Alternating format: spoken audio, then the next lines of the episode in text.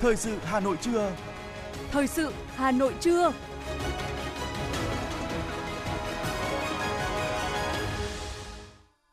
Quang Minh và Thu Thảo xin được đồng hành cùng quý thính giả trong 30 phút của chương trình thời sự trưa nay, thứ sáu ngày 19 tháng 8 năm 2022. Những nội dung chính sẽ được đề cập đến trong chương trình. Phó Bí thư Thường trực Thành ủy Nguyễn Thị Tuyến dự ngày hội toàn dân bảo vệ an ninh Tổ quốc. Gạo Việt mất ngôi giá cao nhất thế giới. Hà Nội ngăn chặn hơn 2.000 bánh trung thu nhập lậu chuẩn bị tuôn ra thị trường. Trong phần tin thế giới, cháy kho đạn của Nga ở gần biên giới với Ukraine. Thái Lan lên kế hoạch cấp thị thực vàng có giá trị 10 năm. Sau đây là nội dung chi tiết sẽ có trong chương trình. Thưa quý vị và các bạn, nhân kỷ niệm 77 năm Cách mạng tháng 8, Quốc khánh mùng 2 tháng 9, 77 năm ngày truyền thống lực lượng công an nhân dân, 17 năm ngày hội toàn dân bảo vệ an ninh Tổ quốc, tối qua, Đảng bộ, chính quyền phường Điện Biên, quận Ba Đình đã tổ chức ngày hội toàn dân bảo vệ an ninh Tổ quốc. Dự ngày hội có các ủy viên Trung ương Đảng, chủ nhiệm Văn phòng Chủ tịch nước Lê Khánh Hải, Phó Bí thư Thường trực Thành ủy Hà Nội Nguyễn Thị Tuyến, Phó Chủ tịch Ủy ban nhân dân thành phố Hà Nội Hà Minh Hải. Trong 17 năm qua, Ngày hội toàn dân bảo vệ an ninh Tổ quốc trên địa bàn phường Điện Biên đã đi vào cuộc sống, để lại dấu ấn tốt đẹp trong lòng người dân và có sức lan tỏa cao. Qua đó đã phát huy sức mạnh tổng hợp của cả hệ thống chính trị trong triển khai nhiệm vụ bảo vệ an ninh Tổ quốc, đảm bảo trật tự, an toàn xã hội. Theo Chủ tịch Ủy ban nhân dân quận Ba Đình Tạ Nam Chiến, vị trí trọng điểm về an ninh trật tự, phong trào toàn dân bảo vệ an ninh Tổ quốc của phường đã có những bước phát triển sâu rộng với nhiều nội dung, hình thức đa dạng, phong phú, phù hợp với điều kiện, hoàn cảnh ở cơ sở. Ngày hội toàn dân bảo vệ an ninh Tổ quốc không chỉ là dịp tập hợp đông đảo quần chúng mà còn là đợt biểu dương lực lượng tham gia phòng chống tội phạm về tệ nạn xã hội.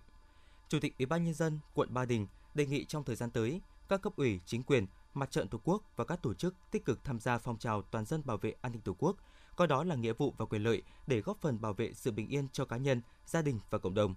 Nhân dịp này, Chủ tịch nước đã gửi quà tặng 10 cá nhân, Thành ủy Hà Nội tặng quà 10 cá nhân nhằm ghi nhận và tôn vinh các cá nhân tiêu biểu có nhiều đóng góp trong phong trào toàn dân bảo vệ an ninh Tổ quốc của phường Điện Biên.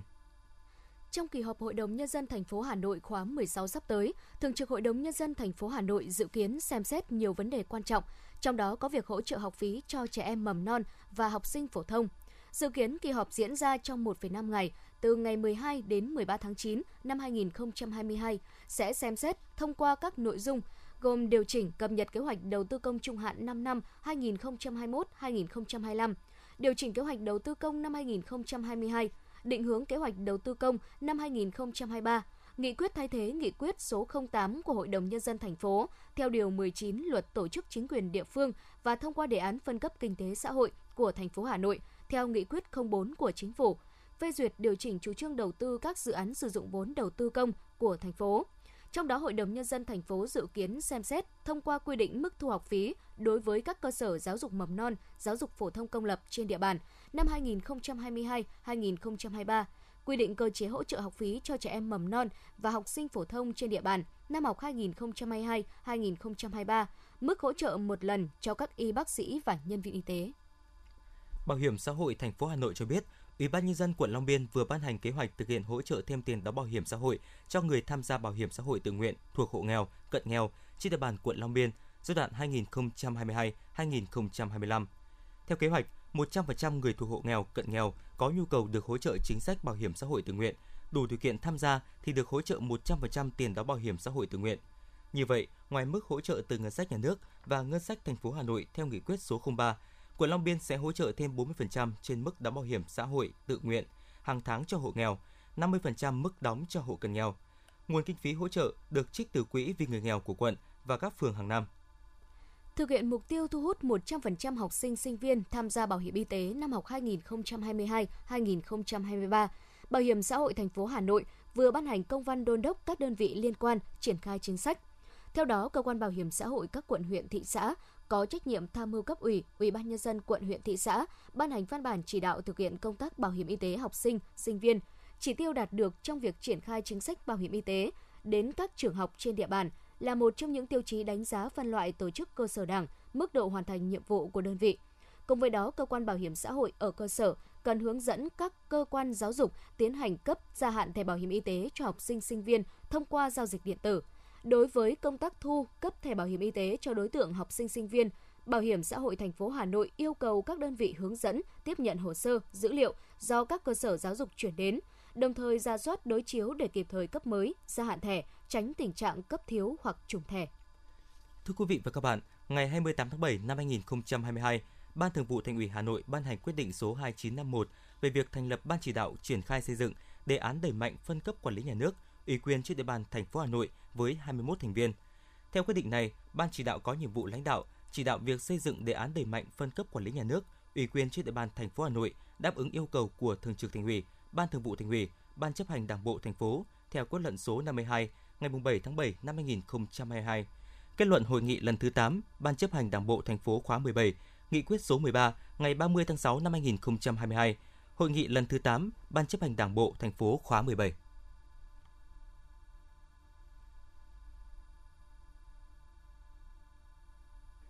Đề cập đến các nội dung quan trọng của đề án và nghị quyết thay thế nghị quyết số 08 ngày 3 tháng 8 năm 2016 của Hội đồng Nhân dân thành phố về phân cấp quản lý nhà nước một số lĩnh vực hạ tầng kinh tế xã hội trên địa bàn thành phố Hà Nội. Nhiều ý kiến nhấn mạnh việc phân cấp ủy quyền phải đảm bảo hiệu quả và có tính khả thi, đồng thời tiếp cận vấn đề với tư duy đổi mới, đột phá, xác định phân cấp ủy quyền là một nội dung quan trọng gắn với cải cách hành chính, phục vụ tốt hơn yêu cầu của tổ chức, người dân trên địa bàn thủ đô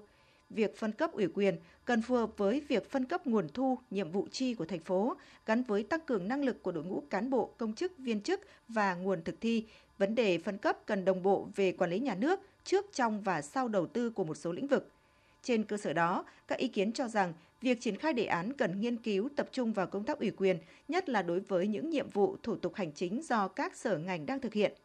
Việc phân cấp ủy quyền cần tăng cường cho các quận huyện, cơ quan, đơn vị có khả năng và điều kiện làm tốt, đồng thời phải đảm bảo đồng bộ về tiêu chuẩn, quy chuẩn kỹ thuật của từng đơn vị. Phó Chủ tịch Ủy ban dân thành phố Hà Minh Hải cho biết. Ủy ban nhân dân thành phố tiếp tục chú trọng đổi mới công tác lãnh đạo chỉ đạo điều hành, sâu sát quyết liệt trong hành động, trong đó tiếp tục đẩy mạnh phân cấp ủy quyền trong quản lý nhà nước, gắn với phương châm đảm bảo việc nào cấp nào sát thực tế hơn, giải quyết kịp thời và phục vụ tốt hơn yêu cầu của tổ chức và người dân thì giao cho cấp đó thực hiện và kết hợp chặt chẽ giữa quản lý theo ngành lĩnh vực với quản lý theo địa bàn, đảm bảo một việc không quá hai cấp hành chính quản lý theo tinh thần của nghị quyết 04 của chính phủ và chủ trương của thành ủy, Hội đồng nhân dân thành phố. Ủy ban dân thành phố cho biết việc phân cấp ủy quyền cần dựa trên nguyên tắc được nêu rõ trong quyết định số 2951 của Ban Thường vụ Thành ủy. Trong đó, nguyên tắc phân cấp ủy quyền cần phải làm từng bước, có thể thí điểm đối với một số lĩnh vực, một số địa bàn phù hợp vừa đảm bảo tính ổn định, vừa tính đến yếu tố đổi mới, rõ trách nhiệm gắn với công tác kiểm tra giám sát quá trình thực hiện và nâng cao trách nhiệm người đứng đầu trong thực thi nhiệm vụ. Việc xây dựng quy định phân cấp ủy quyền theo tinh thần phân cấp ủy quyền triệt để theo quy định của pháp luật phù hợp với thực tiễn và cần phải được thực hiện quyết liệt theo phương châm từ trên xuống trên cơ sở đề xuất từ dưới lên. Ủy ban dân thành phố đề nghị các thành viên ban chỉ đạo khi xây dựng đề án cần tính toán kỹ các tác động đến người dân, trong đó những việc gì có lợi cho người dân thì cần ưu tiên làm trước, đặc biệt là những vấn đề dân sinh thiết thực. Bí thư Thành ủy Đinh Tiến Dũng cho biết: Thực hiện nghiêm nguyên tắc tập trung dân chủ, quyết liệt chỉ đạo đổi mới công tác lãnh đạo chỉ đạo và điều hành, nâng cao hiệu quả giải quyết công việc, sửa đổi, bổ sung quy chế làm việc của ban chấp hành, ban thường vụ, thường trực Thành ủy khóa 17, phân công, phân cấp, rõ người, rõ việc, rõ trách nhiệm, siết chặt kỷ luật, kỷ cương, nâng cao trách nhiệm của tập thể cá nhân, nhất là người đứng đầu, cấp ủy, chính quyền các cấp, các ngành của thành phố. Ban Thường vụ Thành ủy cũng yêu cầu ban chỉ đạo quan tâm một số nội dung quan trọng khác, trong đó phần cấp ủy quyền phải đảm bảo hiệu quả và có tính khả thi, tiếp cận vấn đề với tư duy đổi mới, đột phá, xác định phân cấp ủy quyền là một nội dung quan trọng gắn với cải cách hành chính, phục vụ tốt hơn yêu cầu của tổ chức người dân trên địa bàn thủ đô. Nguyên tắc phân cấp ủy quyền cần phải làm từng bước, có thể thí điểm đối với một số lĩnh vực, một số địa bàn phù hợp, vừa đảm bảo tính ổn định, vừa tính đến yếu tố đổi mới, rõ trách nhiệm, gắn với công tác kiểm tra, giám sát quá trình thực hiện và nâng cao trách nhiệm người đứng đầu trong thực thi nhiệm vụ.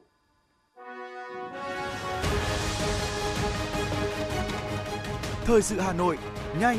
chính xác, tương tác cao. Thời sự Hà Nội, nhanh, chính xác, tương tác cao.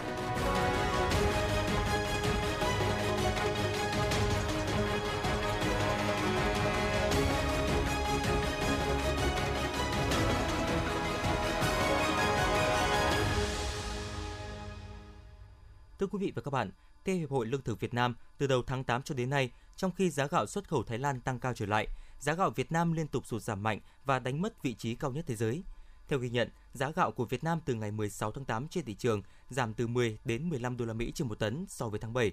Trong khi đó, giá gạo Thái Lan liên tục tăng mạnh, tăng 10 đô la Mỹ trên một tấn.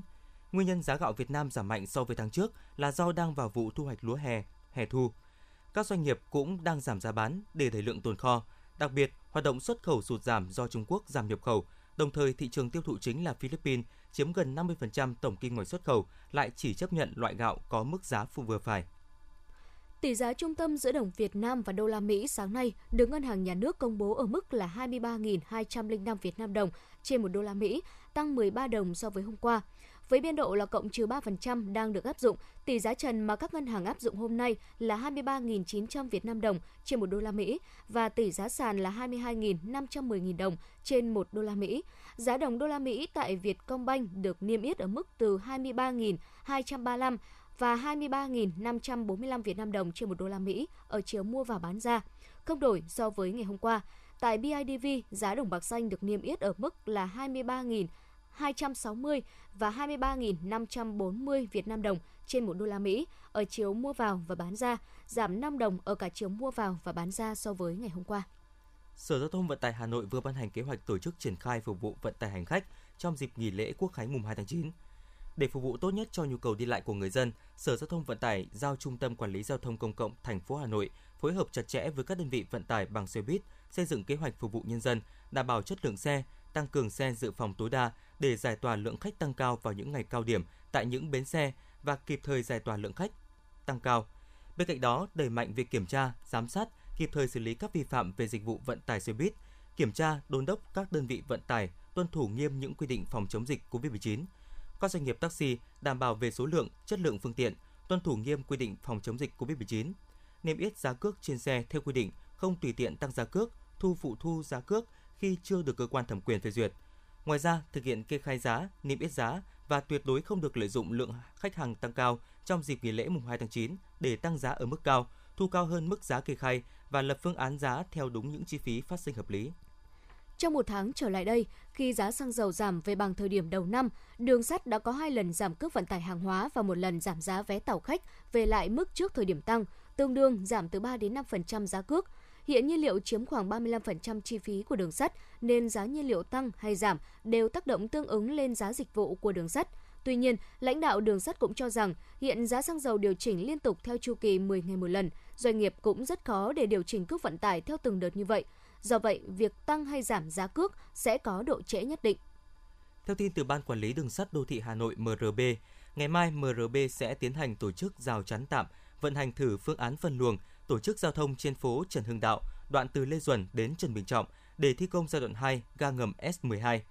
Trong thời gian rào chắn, các phương tiện có nhu cầu đi lại trên đường Trần Bình Trọng theo hướng Dã Tượng ra Lê Duẩn sẽ đi theo hướng Trần Bình Trọng, Trần Hưng Đạo, Dã Tượng, Lý Thường Kiệt, Lê Duẩn hoặc Ít Kiêu, Trần Hưng Đạo, Quán Sứ, Lý Thường Kiệt, Lê Duẩn. Các phương tiện xe cấp cứu, xe chở bệnh nhân có nhu cầu đi vào bệnh viện Tim Hà Nội được phép lưu thông hai chiều trên tuyến đường Ít Kiêu, Trần Hưng Đạo, đoạn từ cổng viện Tim Hà Nội đến Quán Sứ. Tổ chức giao thông một chiều đối với các phương tiện ô tô lưu thông trên phố Quán Sứ, đoạn từ Lý Thường Kiệt đến Trần Hưng Đạo.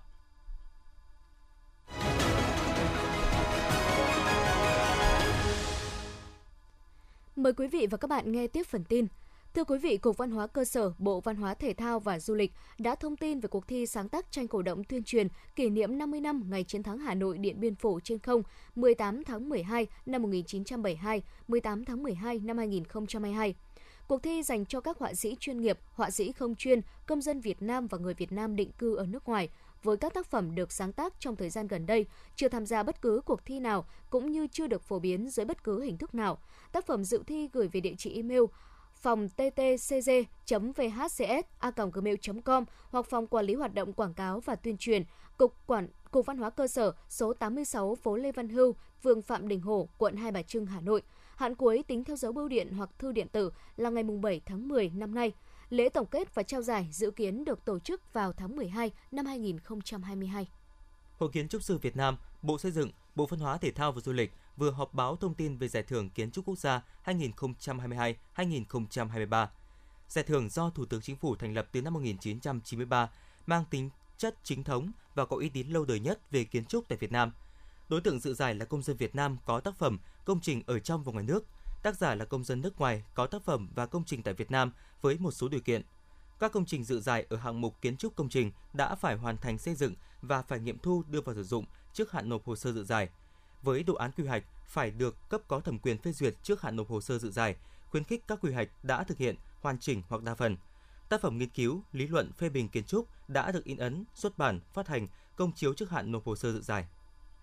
Khoảng 15 giờ ngày hôm qua, qua công tác nắm tình hình địa bàn, Công an quận Cầu Giấy phát hiện một số đối tượng có hành vi mua bán vận chuyển hàng hóa là bánh kẹo, bánh trung thu không rõ nguồn gốc về Hà Nội tiêu thụ. Vào thời điểm trên, tại trước cửa nhà số 7 đường Phạm Văn Đồng, phường Mai Dịch, quận Cầu Giấy, Công an quận Cầu Giấy phối hợp với Cục Quản lý Thị trường Hà Nội phát hiện một đối tượng đang tập kết hàng hóa nghi nhập lậu và đã tổ chức kiểm tra, phát hiện bên trong 33 thùng cắt tông chứa bánh kẹo và bánh trung thu do nước ngoài sản xuất. Chủ lô hàng là Nguyễn Huy Nở sinh năm 1997 ở phường Ngọc Khánh, quận Ba Đình, Hà Nội. Khai nhận số hàng trên được mua trôi nổi trên thị trường với giá gần 30 triệu đồng. Thời điểm kiểm tra, Nguyễn Huy N không xuất trình được hóa đơn, chứng từ chứng minh nguồn gốc lô hàng. Qua kiểm đếm, số hàng hóa trên gồm 2.040 chiếc bánh trung thu và 1.350 gói bánh kẹo các loại trên bao bì đều in chữ Trung Quốc.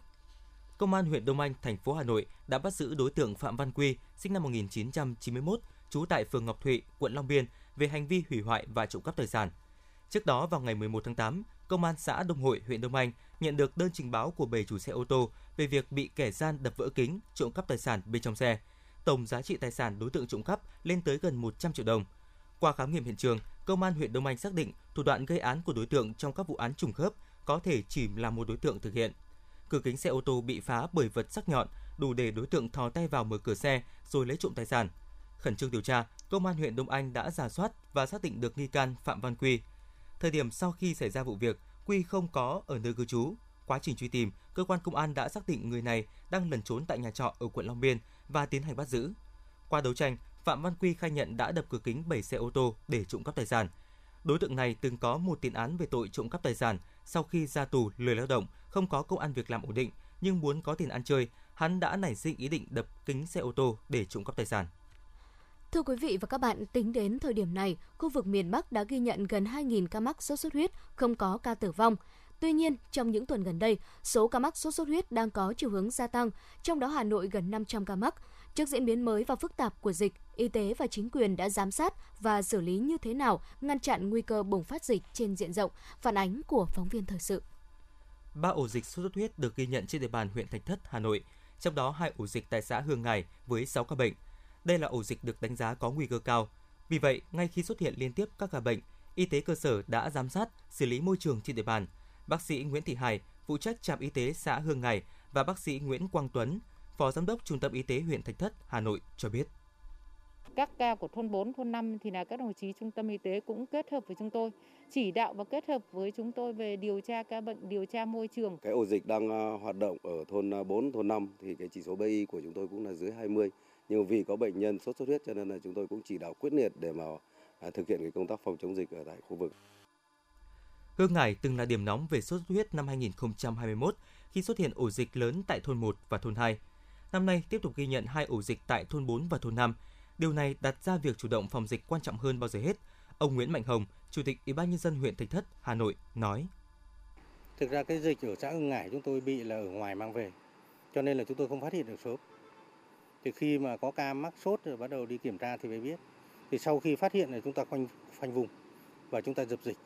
Thế và chúng ta sẽ khống chế được. Thì chúng tôi tin tưởng rằng là cái quan trọng là chúng ta phải vào cuộc kịp thời và quản lý được đối tượng. Thế và nhân dân ờ, đồng tình ủng hộ thì chúng ta sẽ dập được dịch thôi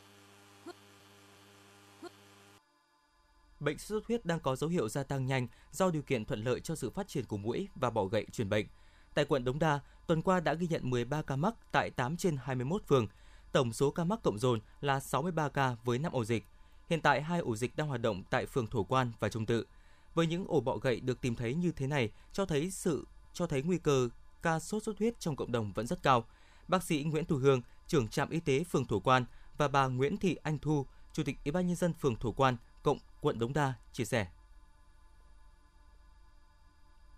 Ờ, cái việc giám sát và xử lý sớm rất là quan trọng. Bởi vì là khi mà mình giám sát và xử lý sớm mình thì là sẽ nhất là các cái ổ bọ gậy thì là chậm tức là không xuất hiện các cái mũi trưởng thành. Và mũi trưởng thành là nguy cơ chắc chắn là gây sốt xuất huyết. À, chúng tôi à, cũng thành lập các đoàn kiểm tra và giám sát đối với việc à, tổ chức thực hiện phòng chống dịch xuất huyết ở tất cả các khu dân cư mà đặc biệt là tại cái ổ dịch ừ, ngõ lịnh cư này và chúng tôi cũng mong muốn rằng các hộ dân hiểu được ờ, cái biểu hiện nguyên nhân biểu hiện và tác hại và nâng cao cái tinh thần trách nhiệm của mình đối với cộng đồng. Hiện tại, các quận huyện trên địa bàn thành phố Hà Nội đang tích cực tuyên truyền, giám sát tại cộng đồng, huy động các hộ gia đình tự giác, chủ động thực hiện các biện pháp vệ sinh môi trường, diệt bọ gậy tại hộ gia đình, nơi công cộng, nơi làm việc để phòng chống sốt xuất huyết.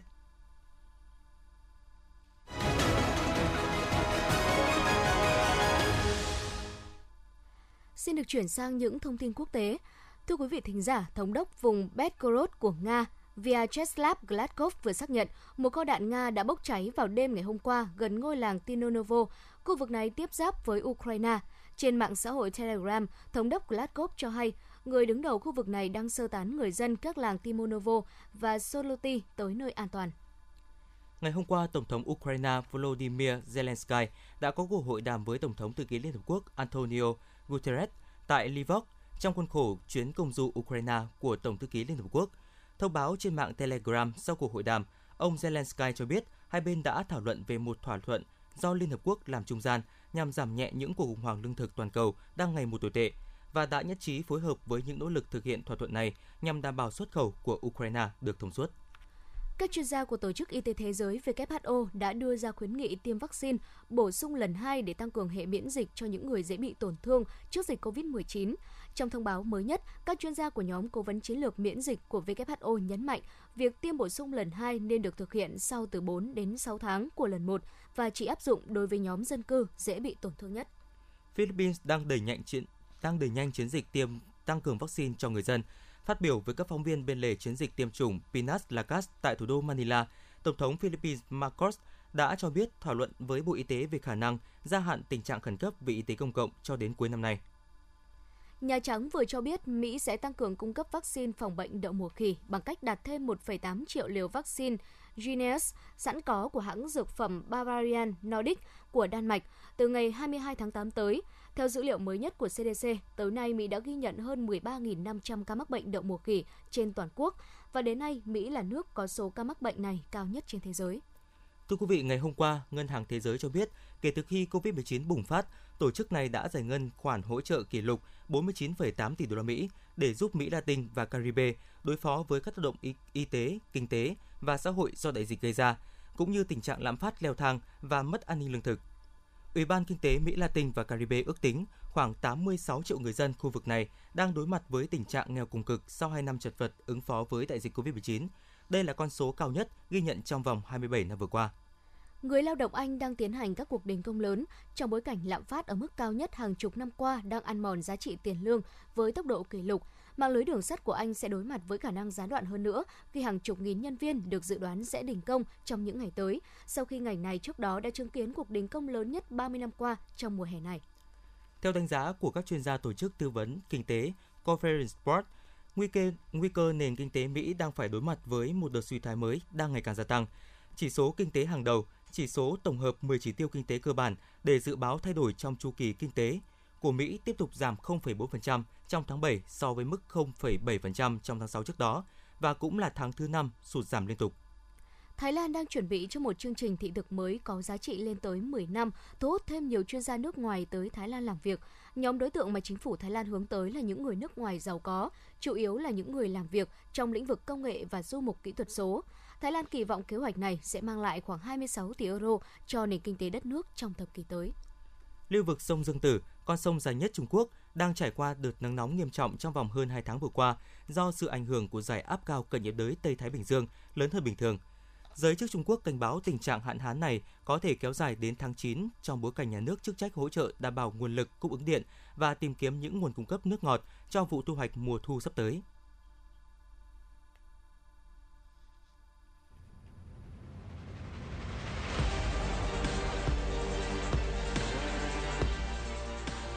Bản tin thể thao. Bản tin thể thao.